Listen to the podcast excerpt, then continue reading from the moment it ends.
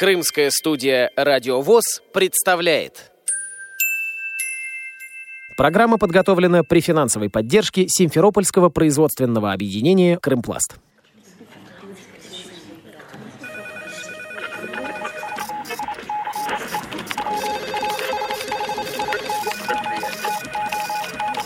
Информационная программа «В курсе». Новости Крымского региона.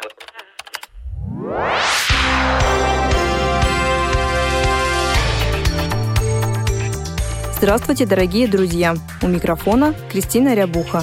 Крымские инвалиды с 1 июня 2020 года для льготного проезда в общественном транспорте будут использовать бесконтактные банковские карты системы МИР. Крымской республиканской организации ВОЗ 19 февраля прошло очередное заседание правления. Была приглашена начальник отдела приема инвалидов и ветеранов Департамента труда и социальной защиты населения администрации города Симферополя Алла Васько внесены изменения, и граждане будут э, проезд осуществлять уже по банковским картам и плюс иметь на руках удостоверение о праве на меры соцподдержки.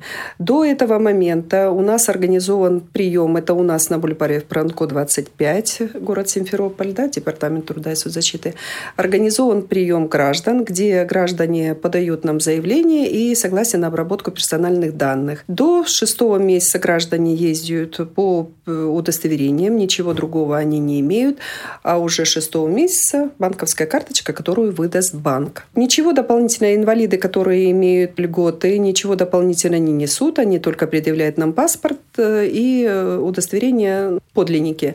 Вот, копии документов мы не берем, заполняем заявление, согласие на обработку персональных данных и все. В городе федерального значения Севастополя с прошлого года уже используется свой порядок предоставления льготного проезда. О практике соседнего региона рассказывает председатель Севастопольской местной организации ВОЗ Наталья Челюскина. Севастополь в 2019 году прошел уже этот путь, но немного по другому сценарию. Я считаю, что планирует Крым совмещать эту карту с банковской картой, на которую инвалиды получают пенсию. Это очень много рисков для людей, что они ее потеряют или ее украдут, так как эта карта бесконтактная, с нее злоумышленники очень быстро спишут деньги, и человек с ослабленным зрением должен носить документ, удостоверяющий личность, то есть э, удостоверение, которое действует сейчас на проезд, вот эту банковскую карту, в Севастополе это реализовано немножко по-другому. У нас, во-первых, э, занимался выдачей карт ЕГКС, Единая городская карта Севастопольца, банк, который не связан с выплатами пенсий.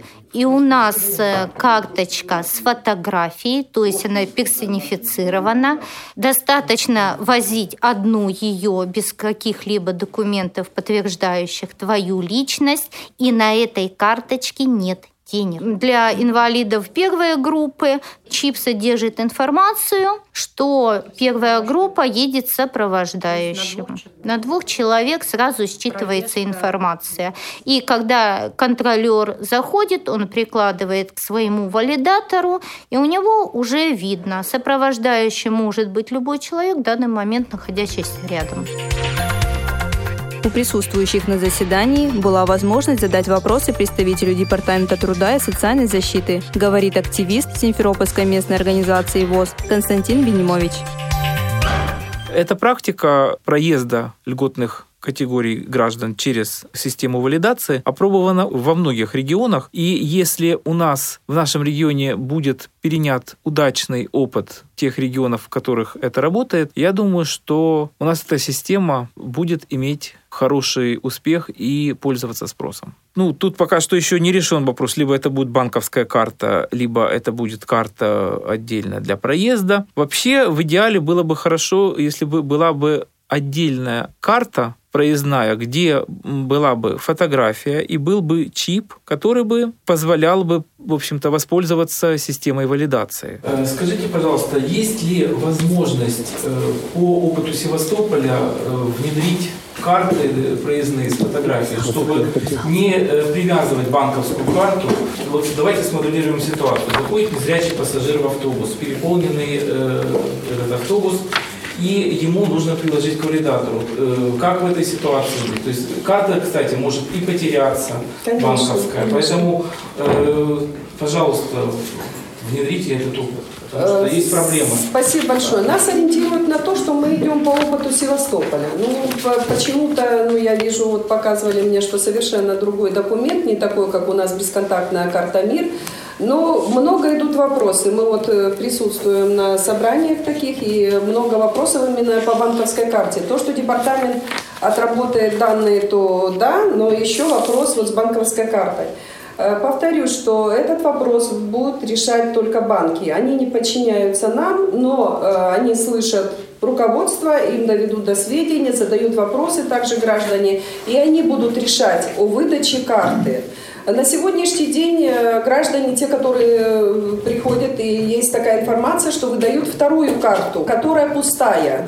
Они выдают только тем, кто не получает э, именно, да, именно в этом банке. Именно в этом а я был вчера в банке РНКБ, они говорят, нет, у вас есть карта, и только к этой вашей нет. карте будет привязана. То есть нас вынуждают, в общем-то, привязывать проезд к банковской карте, вот. что создает финансовую небезопасность. Да, да, я согласна, потому что она бесконтактная, и до тысячи можно товариться любом магазине. То есть а это подскажите, а привязаны только к РНКБ или нет, нам, нет. Нам говорят о том, что в настоящее время этот э, банк РНКБ выдает эти карты, но ведутся переговоры с другими банками.